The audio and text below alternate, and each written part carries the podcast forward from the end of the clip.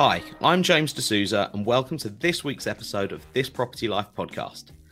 Today, I'm going to be chatting with Dorian Payne of Castell Property Group. Dorian started investing in property at a very young age and has a really interesting story. He's also doing a, quite a niche strategy, really, within property, which he's going to tell us all about in this week's episode. I really hope you enjoy it.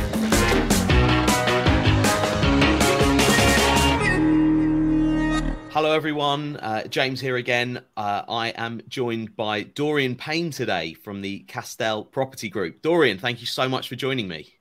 Uh, thanks for having me, James. And uh, hey, to all of the listeners, thanks for tuning in. Is is it Castell or is it Casteth with, with you being Welsh? So uh, when you're in the when you're in the homeland, Wales, it's Castell.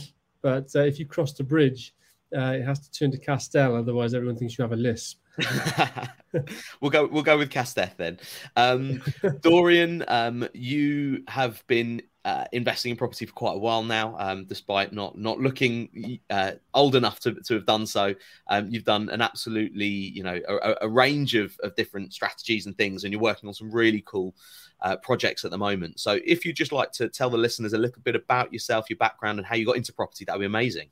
Yeah, sure thing. Thanks, and uh, thanks for your kind words as well. I, I did have a shave before this because, and and sometimes, uh, you know, it makes me look ten years younger. But I can't believe, uh, you know, for me, time's flying. You know, I, I can't believe uh, how fast it's going. But anyway, mm. uh, so yes, a little bit about myself, just to give the, the listeners some context. So I'm very fortunate. I, I was uh, I've been involved in property for as long as I can remember. So my um, my parents were accidental landlords. My dad was an old school builder, not a property developer, but he had like a window factory. Uh, used to do the convert uh, from single glazed to double glazed windows sort of thing. And uh, you know they they bought just properties without a business plan, uh, run down things. He would do them up in his spare time, and they just instinctively kept everything. And, and capital appreciation uh, treated them very well.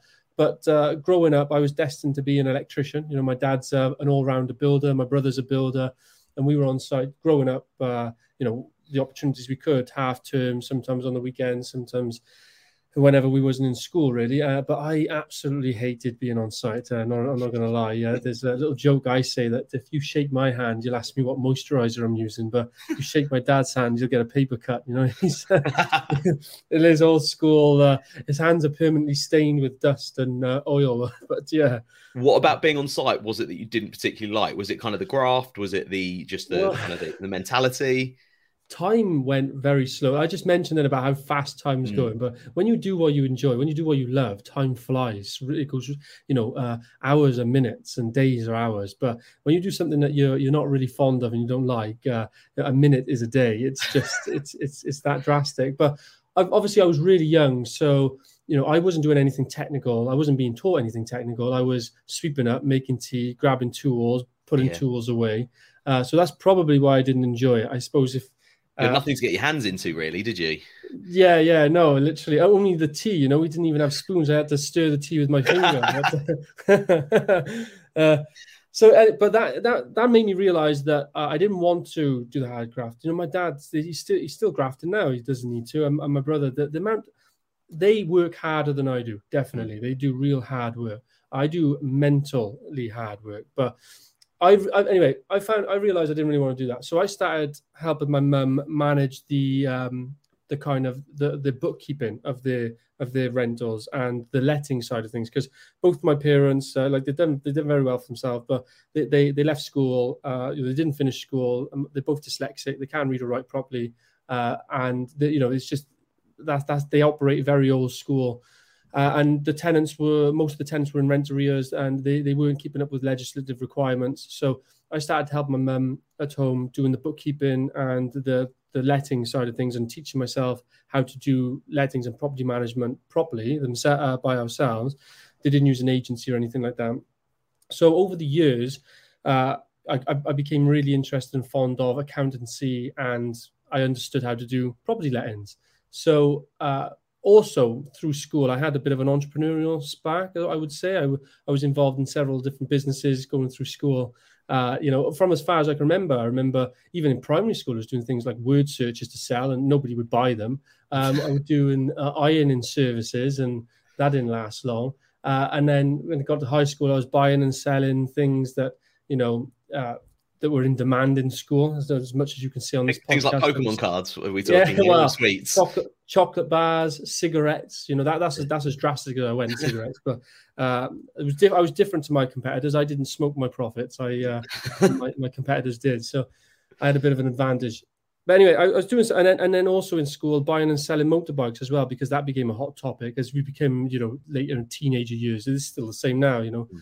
Um, but ultimately, when I when I got to about sixteen, I left school. I didn't stay on to A levels, and I went to study accountancy. And at the same time, I also set up a letting agency. Uh, as well as setting up a letting agency, I also thought, you know, for whatever reason, it would be a good idea to open a uh, an importing business where I would import uh, stuff, uh, goods from China. And I remember I opened a, com- a business called Payne Homewares. Thought I'd take on Amazon for some reason. looking back, looking back, it's so funny. But I, I would, uh, I was dealing with manufacturers in China. I would deal with all the logistics and bring it all over. And if you could Were imagine, going out there to visit the factories to see the products as well. No, I didn't. I didn't visit. I was just dealing with them over, you know, uh, over the phone, really, an email. But uh, if you could imagine a big Arctic lorry turning up, I put all my savings into it and big Arctic lorry turning up outside my mum and dad's house and uh, unloading it literally of, of hoses. Uh, of, so the expandable hoses is something that I really launched onto, but I did other things before that as well, uh, like uh, uh, iPhone cases, um, just various things. But it wasn't really a good business plan. But the expandable hoses, I was doubling my money on them. I, they were selling out straight away. So it was a very, it was a small taste of success, I suppose, in an early stage. Uh, but I made a big business mistake where I dropped, I got greedy. I chased the money. I dropped the, I dropped the quality of the product to a cheaper, to a cheaper um, uh, material where I could triple my money. I didn't get it tested by a like a verified, you know, test. I didn't do a, a proper testing regime, and I just brought it all over. Started selling them all and then the customers would you know plug in their hoses it would get to about 100 meters or whatever it is full pressure and just explode so uh, you know i started having i had to do a full product recall i lost all my money because i put all my money into it and I still got those hoses today in my uh, mum and dad's shed somewhere. But yeah, you can't shift them. There's no, there's no, you know, ex- exploding hoses don't really have a market, do they? No, no, they, they, they, really don't. They really don't. But my property, my property um, kind of career started from like I so when I was 16 mm. I was when I was studying to be an accountant uh, I set up a letting agency as well and I scaled that via cold calling so uh, you know I would turn up to meetings on my moped with camera strapped around my shoulder take property photos uh, and that that's how it started and then by the time I was 17 I had staff uh, scaled that letting agency into an estate agency uh, ended up with over 200 managed properties I think the let agency was uh, got into sales, like I said, got into commercial lettings and sales, and I did my qualifications for each one. So I'm a qualified letting agent, qualified estate agent, and then I also went into residential and commercial and business financing because I I was a bit of a control freak. I didn't want to give leads away. I wanted to control the entire process. I wanted to do everything. Uh, so I, you know, over the years, I was still doing the accounting along, along the time. So and I quali- pack, I'm a qualified accountant, but I did it through the AAT, so Association of Accounting Technicians, and ACCA, Association of Certified Chartered Accountants method, rather than a straight um, kind of degree or master's in finance. So I, I did that. Um, and I was scaling my business along the way. So, like I said, lettings, estate agency, finance. And then I started working with investors myself uh, because I started networking across the country. So I was borrowing money and I was doing my own properties. So, so how, how, old were you when you bought your first investment property, Dorian? Twenty. Yeah. Yeah, twenty. Uh, so I started. Yes, buy, refurbish, refinance, um, flips, commercial conversions, uh, and then I got into new build. So I might have been 19 actually, because I did that for a couple of years, and I got into new build private development when I was 21, and uh, spent about two years doing that and nearly went bust. so, uh, because what were, the, what were the I, challenges there? Well, new build private development was, uh, you know, it still is the, the, sexy thing. But the problem with with it is that if it doesn't work, you are you're you're fully exposed mm. to debt. You know, I so I didn't I didn't start this business with uh, uh, you know investment from my parents or anything like that. I, I raised private investment myself. So I, I've, I've always been fairly highly leveraged, you would call it. So I, I would have I had investors on board, I had development finance facility, so I was fully exposed. I PG'd everything, and I did the entire development. And we, the development itself had the usual challenges, uh, you know, subcon- uh, trade, subcontractors, materials delays, loads of things. So you know, it didn't finish on budget and it didn't finish on time, and that's uh, that's you know, sort of to be expected, isn't it? To some uh, extent. most developers will tell you that. uh, and then, but I couldn't sell it. The problem was I couldn't sell it at the end. It, the market dipped. I, I, just couldn't. Yeah. The, was this was this kind of recession times then? No, it wasn't. It was just. It was. A, it was I think it was around. um what time was Brexit? How, when, how long oh, ago was 2018, Brexit? maybe? 2000, 16, 16, 16. Yeah, it was around 16. Brexit time because something happened to do with Brexit and Yeah. the market had a little bit of a wobble and things went on hold for not for too long, but about a quarter. And it just happened to be the same time I, I was finished and Mm. looking to sell. And uh, yeah, so I couldn't sell for a good few months, had to drop the price, but I was fully exposed. I was already behind, and I ended up defaulting with an investor and defaulting with a bank. Um, I, I was still in full communication with them. I didn't bury my head, and everyone's fine. I'm still working with the investor today. But the bottom line is, I realized that this game could wipe you out, even if it's not your fault.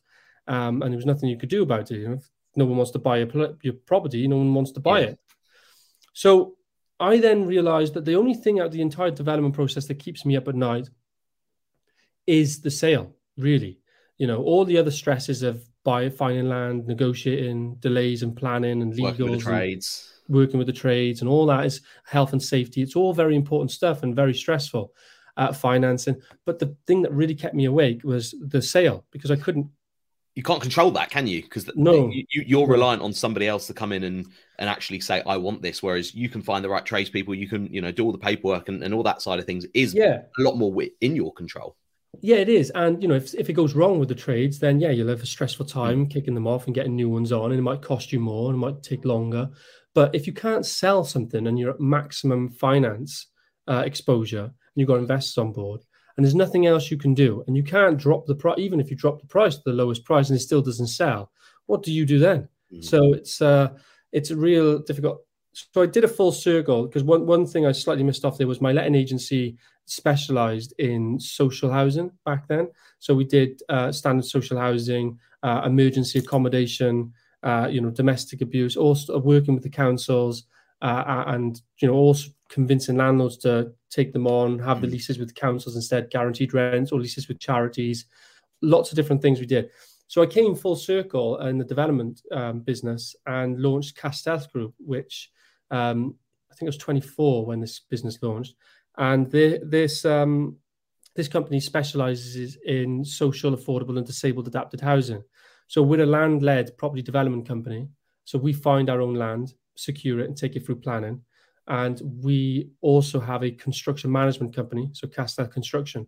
So to the housing association, we take we bring them this land, and we bring them the build side of things. So we we you know it's called a package deal. It's it's it's an end to end solution for them, and this is absolutely um, scaled rapidly because there is there is genuinely a so there's a housing crisis, but there is a social housing crisis uh, in Wales in the UK. And over the past kind of four years, we've scaled this company now. So we're, currently on site of in construction of about 200 homes right now. We have a secured land bank of 600 homes. We have a target of handing over between 250 and 300 homes per year in South Wales. Uh, and yeah, there's there's just so much that needs to be done. It's an incredible business, and and the, the kind of the you know you've scaled it so so quickly, and and you know it's such a um a, a niche market as well. You've hit hit in as well. It's it's sort of fantastic to see. The are you so you're buying are you buying the land yourself, or is the housing association buying the land that you found for them, and then you're doing the conversion? How does how does it all work? What are the kind of those inner workings? Yeah, sure. So, so we're pre- we're predominantly a new build uh, brownfield specialist. Mm. So that means we target sites that uh, we target land that's already in the settlement boundary and uh, has probably had something on it before. We've done a bit of greenfield whereby there's been no previous development on it, but it's quite rare in a, in a, in a settlement boundary. So um, the process is Castell Group, which is the land acquisition and land promotion company, will find land opportunities and secure them, negotiate direct with the vendor. Uh, we mainly do off market deals and we'll, we'll secure the, pro, uh, the land in one of four ways. It's either a promotion agreement we're uh, we're working with the vendor, promoting it through, and having a share of the the, the revised market value, or more commonly a conditional um, uh, conditional contract, so subject to planning, mm-hmm. subject to uh, housing association signed contract, or an option agreement, which is our preferred, but they're not as common because they're you know they they not everyone knows because, what an option is.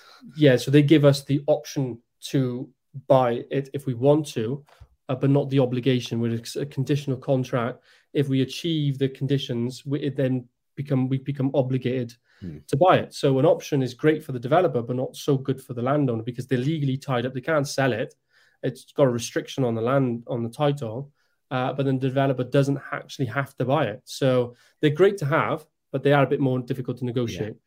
And then the other one, the last one, is just a straight unconditional purchase. So we'll just buy it, just like you would a normal house. Mm. Uh, and so if the deal's good, we might just do that and take the risk.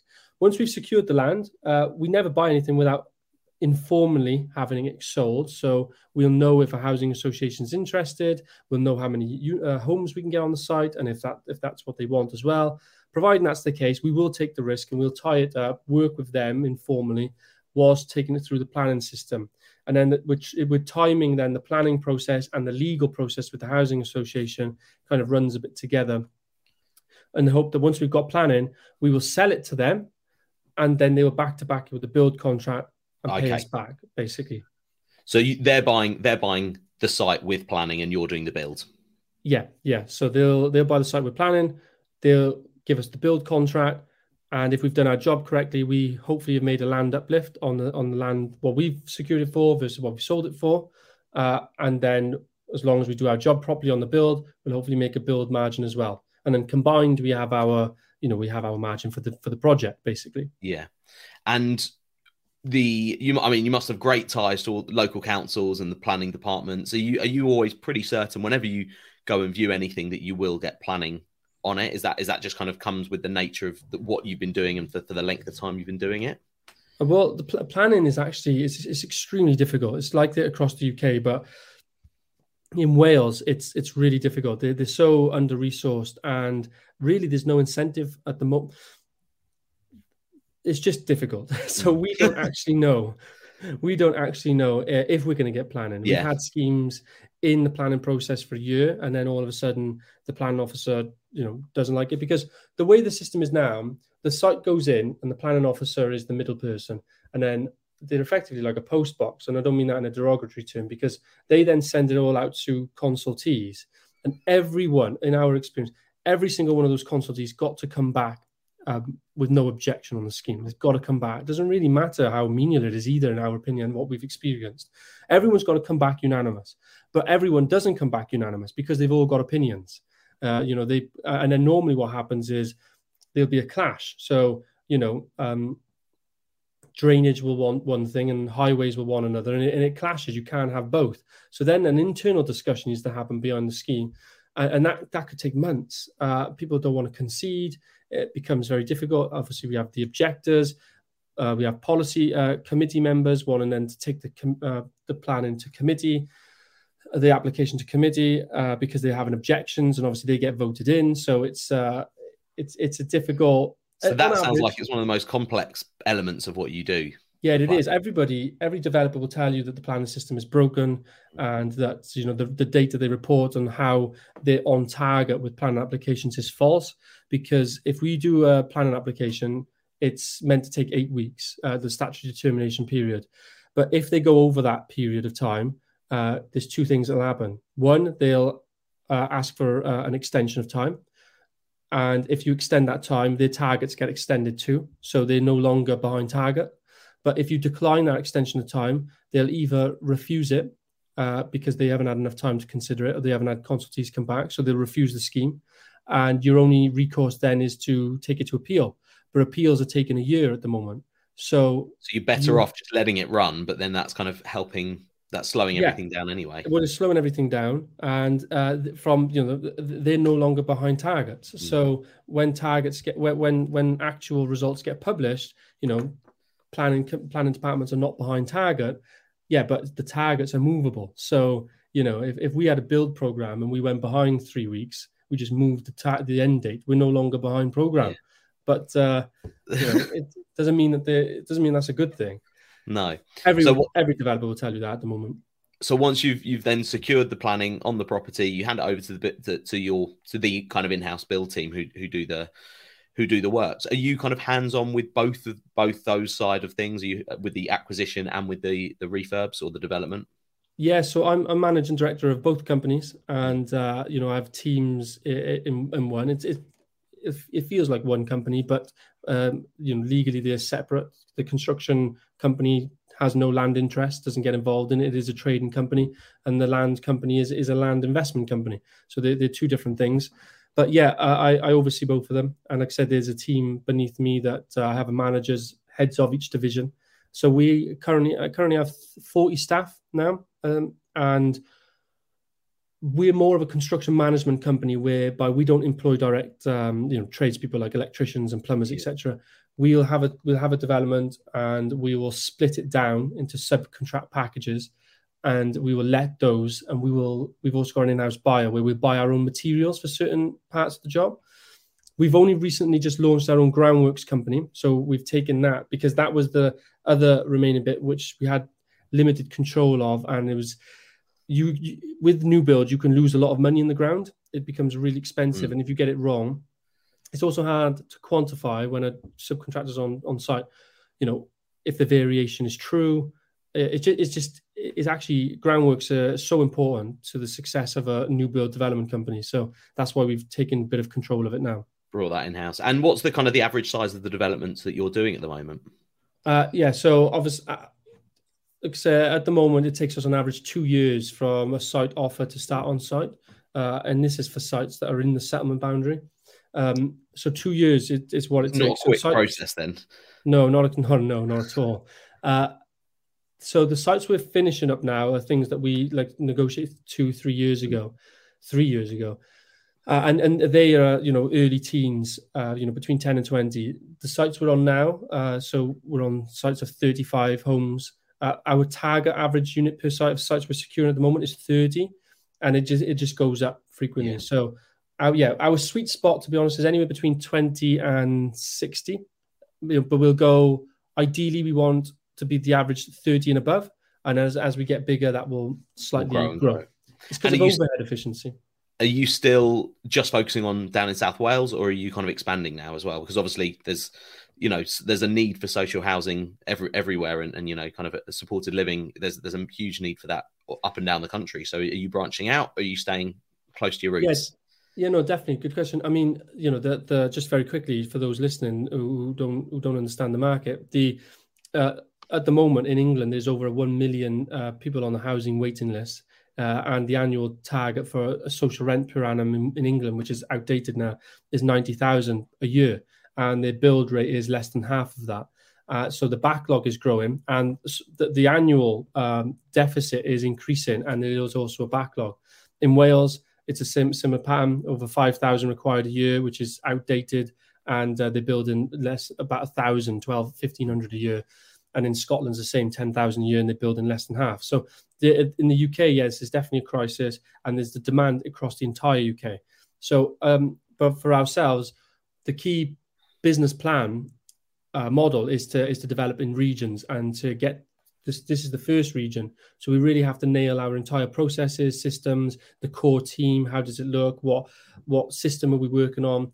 Uh, that so we can get real data in real time and once we've once we've got that, which we're getting close to, and we're hitting our regional target, which is 250 to 300 handovers a year, whilst maintaining a three-year land bank of secured sites, uh, an immediate secured sites, then we'll start looking to the next region. Um, we believe the next region uh, will will start sometime next year, and we'll we'll and then as we grow, as long as the the market conditions remain the same and there's still demand and there's still grant support, then we'll start scaling rapidly because we'll look to take on much larger institutional investment to try to once we've yeah. proven the concept that we should because this business model is actually very difficult to secure funding for there's quite a lot of funding out there for investment type companies holding assets mm. but not trading type companies like this even though there's the demand and market there this business model is is classed as um, high risk and very difficult to raise money for so you said you're getting some grant money as well. Where's that coming from?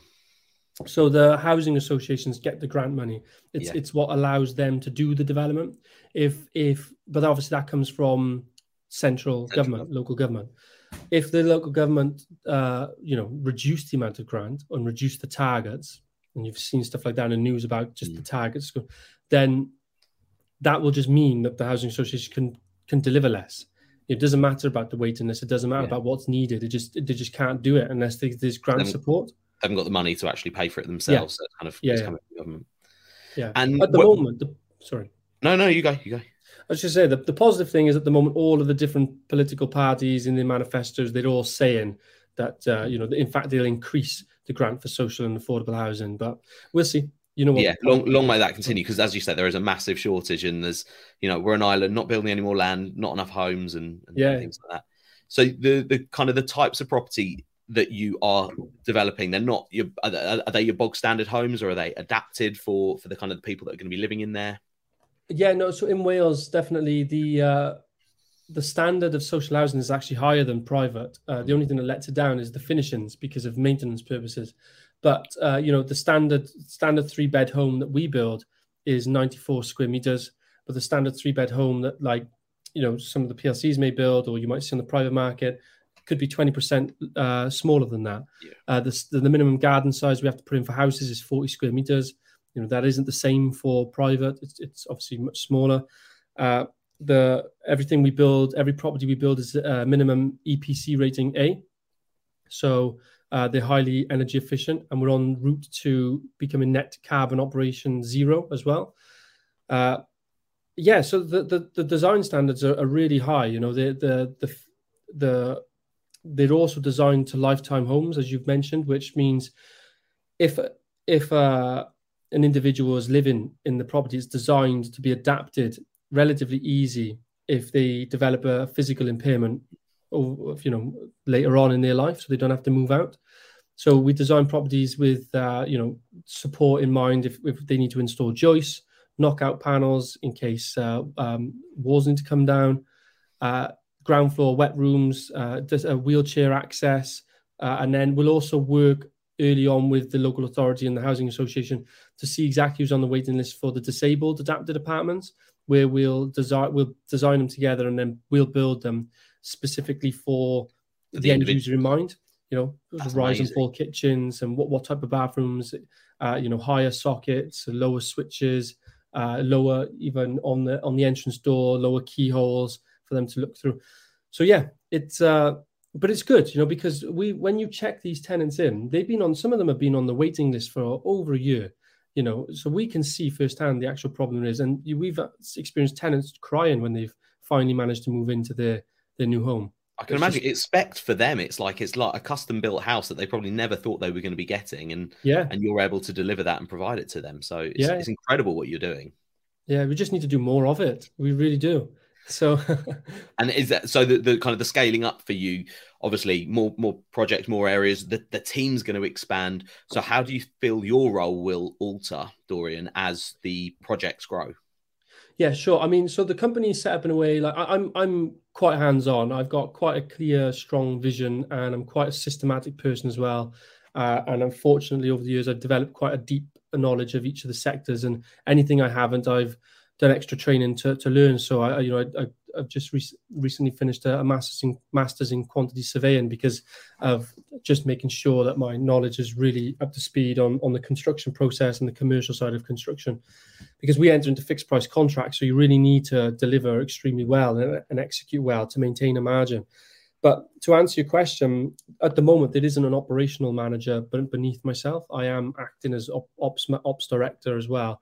Uh, so the the heads of the divisions uh, report to me. But this business was started with with you know myself really as the as the employee.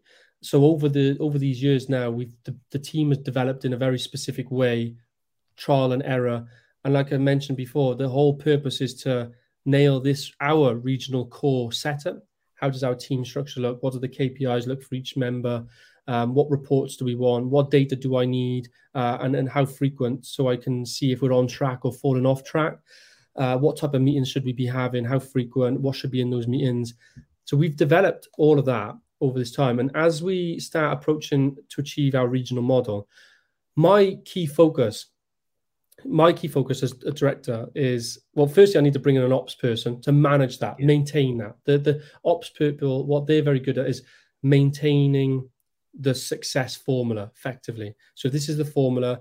Their job is to maintain. They've been working with the teams um, every day and making sure we're always staying on track all the time, and and obviously flagging in risk.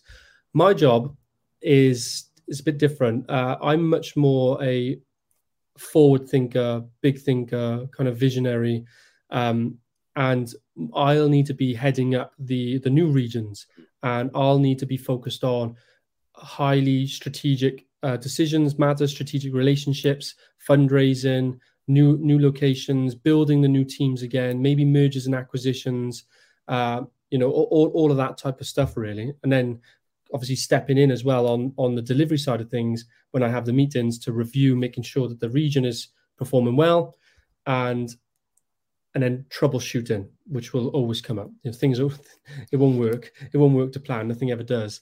But that's how I can see my my role changing.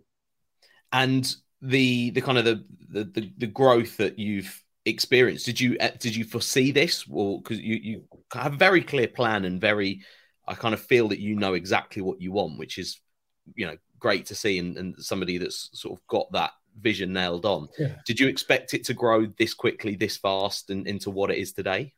Uh, so, so the honest answer is is I expected it to grow faster, and I, I, the only reason is because I, I could see the the gap in the market. Like the, the stats mm. are factual. Uh, I could see how much grant money was being allocated into social housing. I could see the shortfall of social housing, and I could see that uh, developers, private developers, struggle to make social housing work because it isn't as high a margin, and the margin for errors are low. If you make a, if you make a mistake as a private developer, chances are the whole development process it still takes years, but the sale prices have gone up. Hmm. So uh, your your your mistakes get masked by in, uh, uh, increased prices. It doesn't work like that for social housing or, or, or, affordable housing, disabled housing. Your your sale price is fixed. Once you sign that contract, you might have a two year delivery, eighteen month delivery. Any changes in that is coming to you. So. Uh, long, anyway, yeah, I thought it would be. I'm, I'm obviously very proud of what we've done, but I can see how much there is really to do. Uh, it, it hasn't grown as fast as I would have thought, but that's really because of planning. Planning, I underestimated the planning process uh, big time. So we used to work on an assumption of off site, site secured, offer accepted. 12 months we'll be on site, a year. You know, we thought that would be ample time, but it isn't. We've literally had to double it. So it's about two years. And, and I didn't expect that. So we're about a year behind where I thought we would have been, but still an Sorry. amazing, amazing what I said, what what you've done and the, the, growth and numbers and the projects that you're, you're, you're now doing and the kind of delivering on. So it's it's, it's great to see.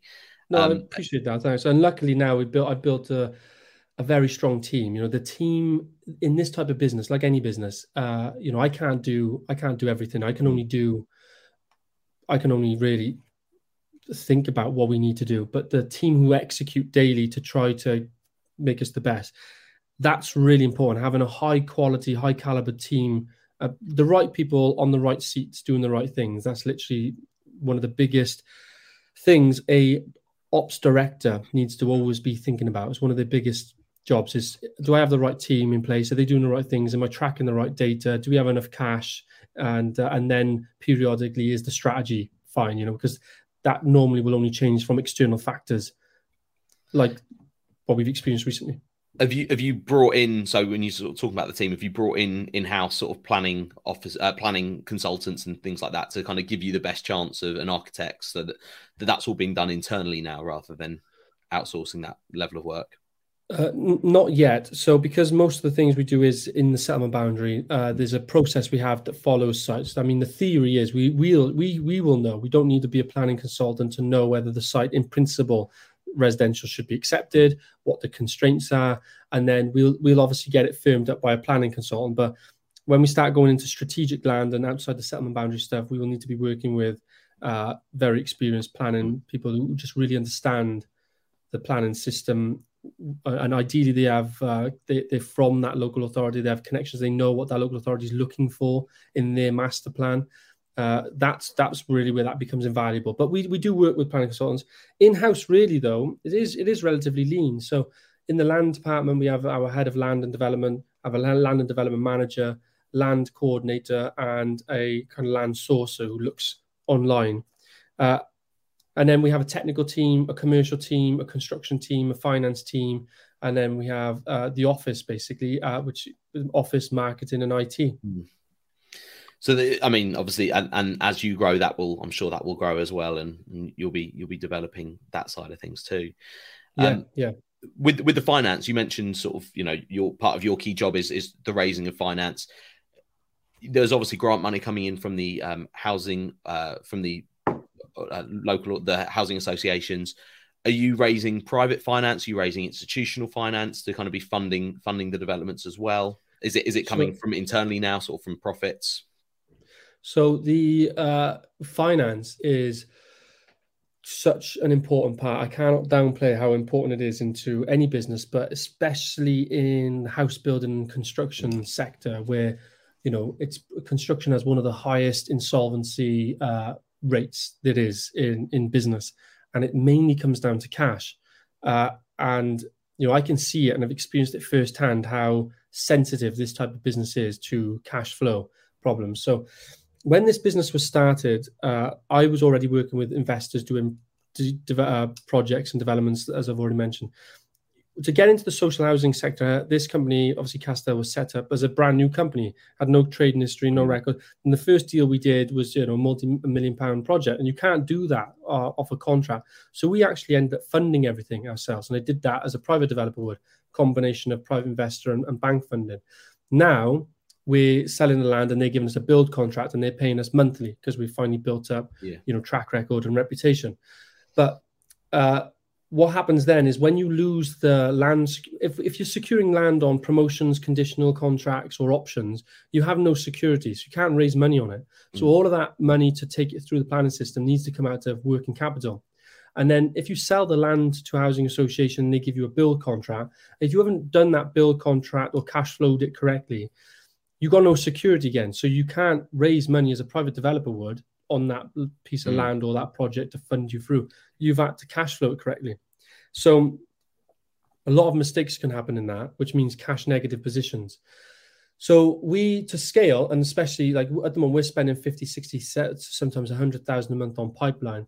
I sold 20% of the company to a uh, small family office, which is uh, in exchange for a uh, you know quite substantial multi-million pound finance facility hmm. uh, to help with the working capital.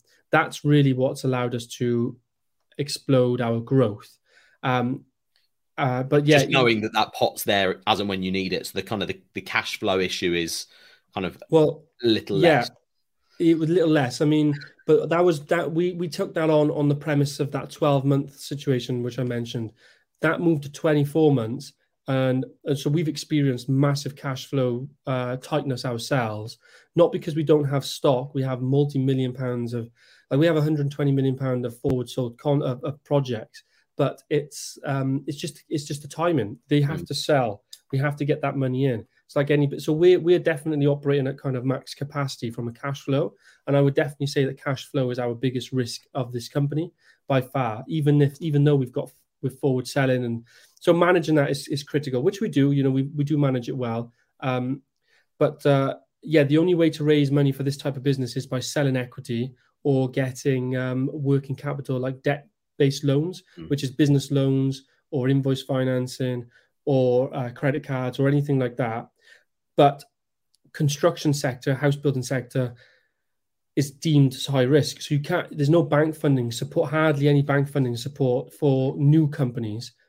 You have to already be established and they go off your previous so, so th- this is probably part of the reason why there is such a shortfall because anyone that wants yeah. to start doing this is going to be hitting some big, big, big High hurdles barrier. very quickly. Yeah. So when I did my business plan, so I, I don't know, uh, I did the business um, Cranfield Business Growth Program, and when I did my uh, competitor analysis and market analysis uh, using a strategic uh, tool called the Porter's Five Forces, which basically looks at the uh, the competitive landscape. Ultimately, this type of business is a high barrier to entry. mm. because it's so capital intensive. It takes so long to get a cycle through to get your money back and working for you that it's incredibly difficult for new companies to enter that market. Uh, and and that there when when a when a business is high market um, high barrier to entry, typically like like we're experiencing, it's difficult to it's difficult to keep up with demand. Uh, in fact, demand accelerates more than supply because there's just not enough people doing it. And do you think your kind of accounting finance background really helps you with this because obviously it is so kind of number heavy and and sort of you know all those cash flows making sure you know the books are all balanced and everything. The the background that you've got and you know probably never thought it but working with your mum on the on the letting agencies all those years ago do you think that's sort of stood you in really good stead? The accounting and finance background is uh, i would say probably one of the most vital things i ever did uh, because without that there would be no way you know of there'd be no way that this company could have got what it has, how it's how we've managed it. And I'm not saying that I'm the best, I'm the greatest. I don't mean that at all. But you, Mark, Mark Cuban, in an interview, uh, uh said, you know, the multi-billionaire in America, he said that uh, you know every every business owner should learn to do accounting. It doesn't matter what, it doesn't matter you don't have a degree in it, but you need to understand accounting basics and principles. And because when you make decisions, it always has an impact on cash. Uh, you know, sooner or later, whatever you do, and when you know that, uh, how it all fits together and how it all works. If it wasn't for that, this we wouldn't be here. Mm. That's that's the brutal reality of it. So uh, you know, it, it's so important in this type of business. And I would recommend any list, any person listening, if I would, I would literally copy Mark Cuban's advice. If you're going into business, you need to understand accounting and numbers. You just do. It's just it's so important. And if I guess if, if you really can't wrap your head around it, partner with somebody that does and that can. Someone needs to. Yeah. Someone needs to, yeah. Uh, uh, uh and you know, it's because unless you're in one of those uh, fortunate types of industries where it's like a customer funded business where you're cash positive all the time uh, and you don't really need you should still uh, keep an eye on numbers but there are some businesses out there where it just makes so much money anyway and you get the money in advance that you know you don't it's it's not not but when you're in a business like this, where the working capital cycle is long, the money comes and, after the, the work is done. Yeah, and it's an inherently cash negative working capital cycle business, which is which is what this business is. Uh, you need you if you're in that type of industry, you need to really understand figures, or someone on your team really needs to understand it. If you're in a working capital positive business, it's not that it's not as important. Um, you know, sales is more important. Get doing more is more important, but you should still have somebody that knows what it means and can actually explain it to you. Sorry, I didn't mean to get technical. No, no, no. I find it fascinating as well. It's not an area that I've I'm as au fait with as you, so it's really interesting to to hear your take on it and to kind of understand that that finance sort of background perspective. Yes, because yeah. Uh, I, I, don't have a construction background. I mean, last uh, we're doing a house building construction business, but if I'm on site and you start talking to me about you know building regs uh, i don't know them. I don't know them off, mm. off the top of my head. I know i know the red flags. I know what we need to do but i, I can't reel off you know my, my head of construction can reel off building standards and you know we need to blah blah blah blah blah. And i'm just like great okay well i i just need to make sure that we pass our checks. So it ha- it's been signed off by our actor, it's mm. been signed off by our technical team. Uh, we have our clients clerk of works go around. We have our external building control and structural warranty survey go around and making sure everything's fine. And we get a report to prove that. As long as, as long as I have the paper trail that says it's all okay, I have to put trust in expert. But when it comes to the finance stuff, then I am I am you know we don't we don't I don't outsource the finance stuff to an accountancy firm. Mm. We do it in house, and I am quite hands on with it because it's so important whilst we're scaling. Yeah. So obviously, kind of what next? More scaling, more growth, more of this. Anything else on the horizon for you? It sounds like you've got your hands full with all, all of that anyway, though, Dorian. Yeah, I mean, one one of the biggest problems with most entrepreneurs, and myself is included, is we are our own biggest risk because uh, when we think fe- when we feel things are working, we end up doing something to just break it because we're so used to working in chaos that when things are, are this is where I said the importance of an operation manager is is where they're all about keeping that piece in line and refinement, whereas I am more about you know quite chaotic, explosive growth and uh, which you shouldn't do when a business is is already kind of up there. It needs to be it needs to be cultivated uh, properly, which is fine. You know, I understand that we're not there yet, but we're nearly there. Uh, but the what's next for me is yeah, we gotta we gotta nail this region. We gotta hit our metrics. So uh, we gotta be doing our handover figures. We gotta be there or thereabouts with our program delivery, our health and safety, our quality, our customer satisfaction, employee satisfaction, our three-year land bank. Um, we've got to be there with our financial financial metrics. And once I feel, uh, and then and then I'll be I'll be focused on bringing in the right ops person, making sure I get the right level of detail I need, and then I'll be focused on the next um, fundraising and next regions. That's mm. that's literally it. Uh, I need to I need to raise a substantial amount of money uh, at, at the at the at the correct um, uh, return, and got to uh, nail. You can see the map in the background of the, of the regions. Got to pick which region, do more research on it, and uh, develop strategic relationships, strategic alliances, and and and launch the new launch the new location. Fantastic. Well, it sounds like you've got your your your work cut out. I wish you all the best with it, Dorian, because what you're doing, I said, it's it really is fulfilling a need that that the you know no one no one else really is. So I you know I really truly do wish you the best with this uh, venture and and that it, it, really takes off and that we see Casteth uh, build sites all up and down the country. So. Thank you very much for joining me and taking time out of your busy schedule uh, to join Pleasure. me today. If our listeners do want to get in touch with you, um, what would be the best way for them to be doing that?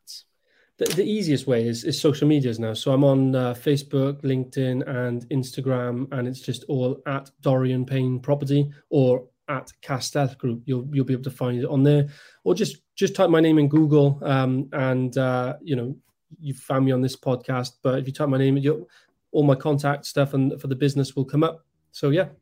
Perfect. Well, thank you so much, and uh, good luck with everything, Dorian. Pleasure. Thank you so much. Appreciate it. I hope you enjoyed that episode of this Property Life podcast with Dorian Payne. And I hope you also found Dorian as inspiring as I did. It's fantastic to hear about how he's built such a niche business and how he's helping so many people while doing it as well. If you want to hear future uh, topics of your choice on this podcast, jump onto our Facebook group, Property Wealth System Community. And on there, you can be letting us know any particular topics that you would like covered in future episodes. We look forward to hearing from you and stay tuned for next week's episode.